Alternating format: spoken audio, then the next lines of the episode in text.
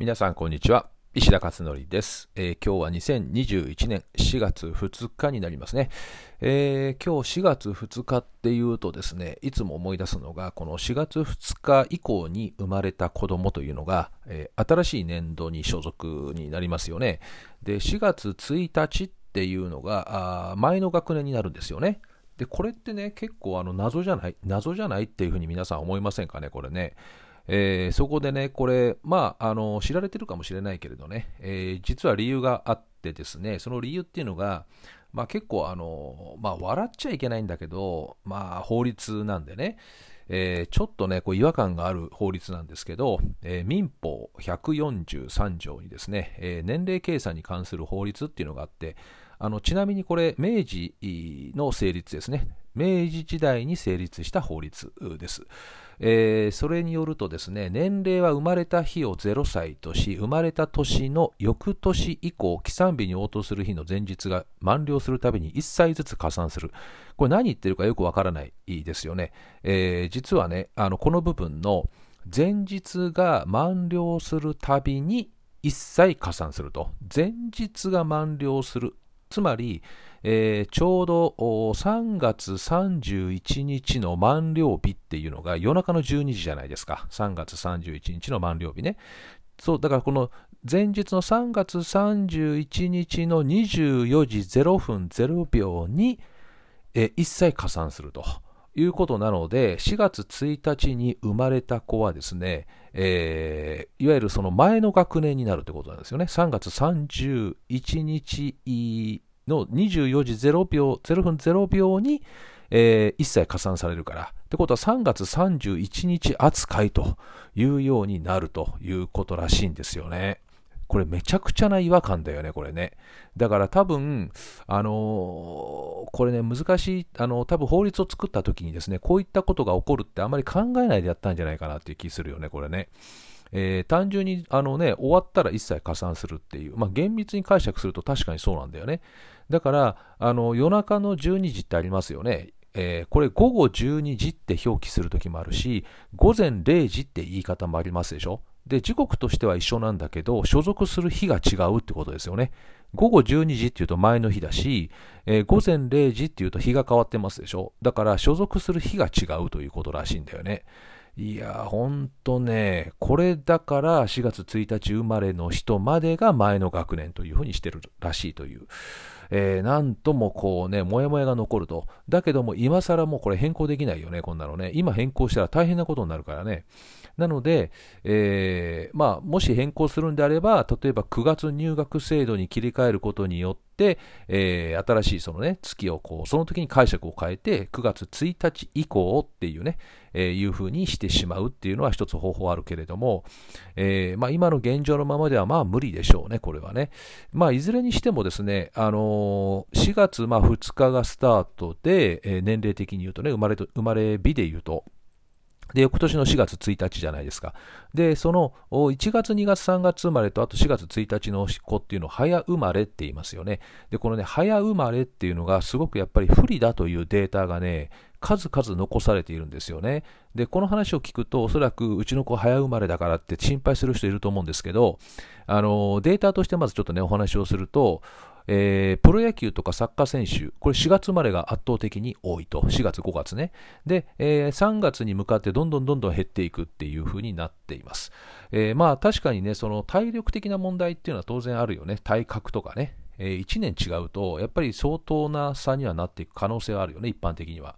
ただね、あのー元巨人軍の桑田真澄さんいますよね、ピッチャーやってた。あの桑田さんってね、4月1日生まれだそうですね。なので、えー不利、一番不利な日に生まれてるんですよね。でもああやってプロ野球選手になってるんで、えー別にその無理なわけではないということですね。統計的に見るとそういう傾向があるということですね。あとね、学力はどうなのかっていう話なんですけど、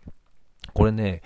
まあいろんなね、あの巷の意見があって、まあ最初は例えば小学校1年生の頃は差があるけども、だんだん縮まっていきますよっていうね、こういうまあ先生の声を聞いたこともあるんですけど、えー朝日新聞のね、エデュアという、あのいわゆる教育関係を扱ったあのサイトがあって、て、えー、こちらの記事、リンクが貼ってあるんで、それをご覧いただきたいんですけど、東京大学の経済学部の先生が研究された、あまあ、記事を、インタビューかな、受けたものがあって、えー、それでいろんな調査を行ってた結果に基づいてですね、いろいろ書いてあるんですね。まあ、それによると、簡単に言うと、学力も差があるということが出ていますね。やっぱりね、早生まれは損であるっていうことがやっぱり出てしまっているということです。それで、えー、まあ、いろんなね、すごく参考になることがたくさんデータもコメントも出てるんですけど、えー、認知能力と非認知能力っていう言葉があるんですけどね、認知能力っていうのは、要は学力のことですね、簡単に言うと。あのまあ、勉強系ですね。で、非認知能力っていうのは、あの我慢強いとか、あの粘り強いとか、最後までやり遂げるとか、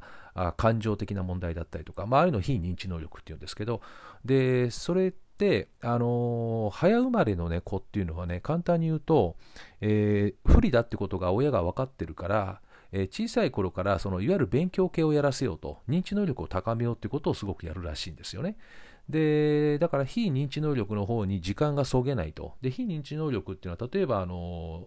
科目で言うと実技系なのかな。美術、体育、音楽みたいな。まあ、ああいったものに関しては、あ時間がそげないので、えー、そちらが、まあ、非認知能力を上げるかどうかっていうデータは明確なのはないんだけども、まあ、関係性はあるんじゃないかって言われていて、えー、そういったいわゆる非認知能力的なあ感性を高める方かな、どっちかっていうと。まあ、右脳と左脳って言ったら、あ左脳が認知能力、右脳が非認知能力っていう、まあ、あのざっくりとね、えー、言うと、だから左ばっかりやって右側が上がらないっていうことになると多分そこでバランスを変えていくんじゃないかっていうことでそれで認知能力に関してはねやっぱりやがて縮まっていくらしいんですよね。年が上がるに従ってだんだんだんだんと縮まっていく。だけど非認知能力は縮まっていかないっていうことが書いてあってだから非認知能力の方に、えー、時間とお金を使った方がいいんじゃないかっていうことがその記事には書いてありました。えー、あと、ま、その中でね、面白いことがあ一言あって、おばあちゃんのね、あのあるおばあちゃんの一言が出ていて、えー、そのおばあちゃんは、その孫である早生まれの子にね、えー、こんな風に言ったらしいんですよね。一つ下の学年の子と比べなさいと。そうすればあなたは体が大きい方でしょっていうね。えなるほどねっていうね。このばあちゃんすごいよね、この言葉ね。え比較対象が変わると自分が有利に見え出すっていうことですよね。だから同じ学年のこと比べてるから不利だと見るけど、下の学年からしたら自分は有利じゃないですか。で、こんなね、あの1歳、1歳、2歳の差なんていうのは、だんだん年が上がってくると、関係なくなってくるので、えー、やがて有利に変わっていくっていうね、まあ、そういったあの話ですね。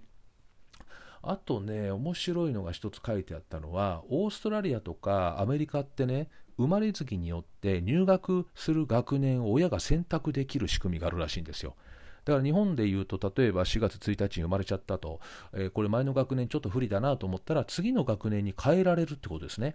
だけど日本はできないんですね、これが。日本はもう厳格に定義運用してるんで、でこういうね、日本のように厳格に運用してる国の方が珍しいですね。珍しいって書いてありました、世界的に見ても。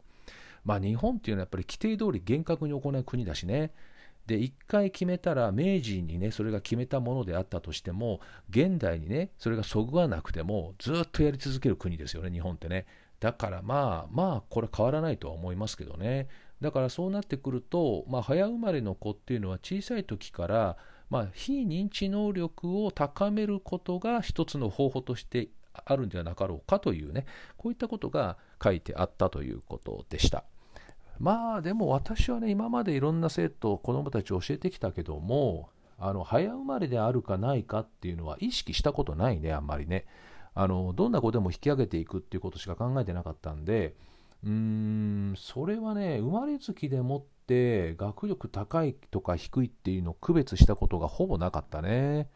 私のねあの高校時代の友人なんか3月生まれ3月もしかも終わりの方が、えー、これ現役でやっぱりあの難関大学行ってるからねで賢いやつでだからそういうことを考えると、まあ、そこまで深くあの意識しなくてもいいんじゃないかなという感じはしましたがね、まあ、データではこういうのが出てたということで今回ご紹介してみました。えー、ということで今日は4月2日ということで、えー、こういった記事をね、えー、ちょっと書いてみたのでよかったら参考にしてみてください。えでは今日は以上となります。ではまた明日お会いしましょう。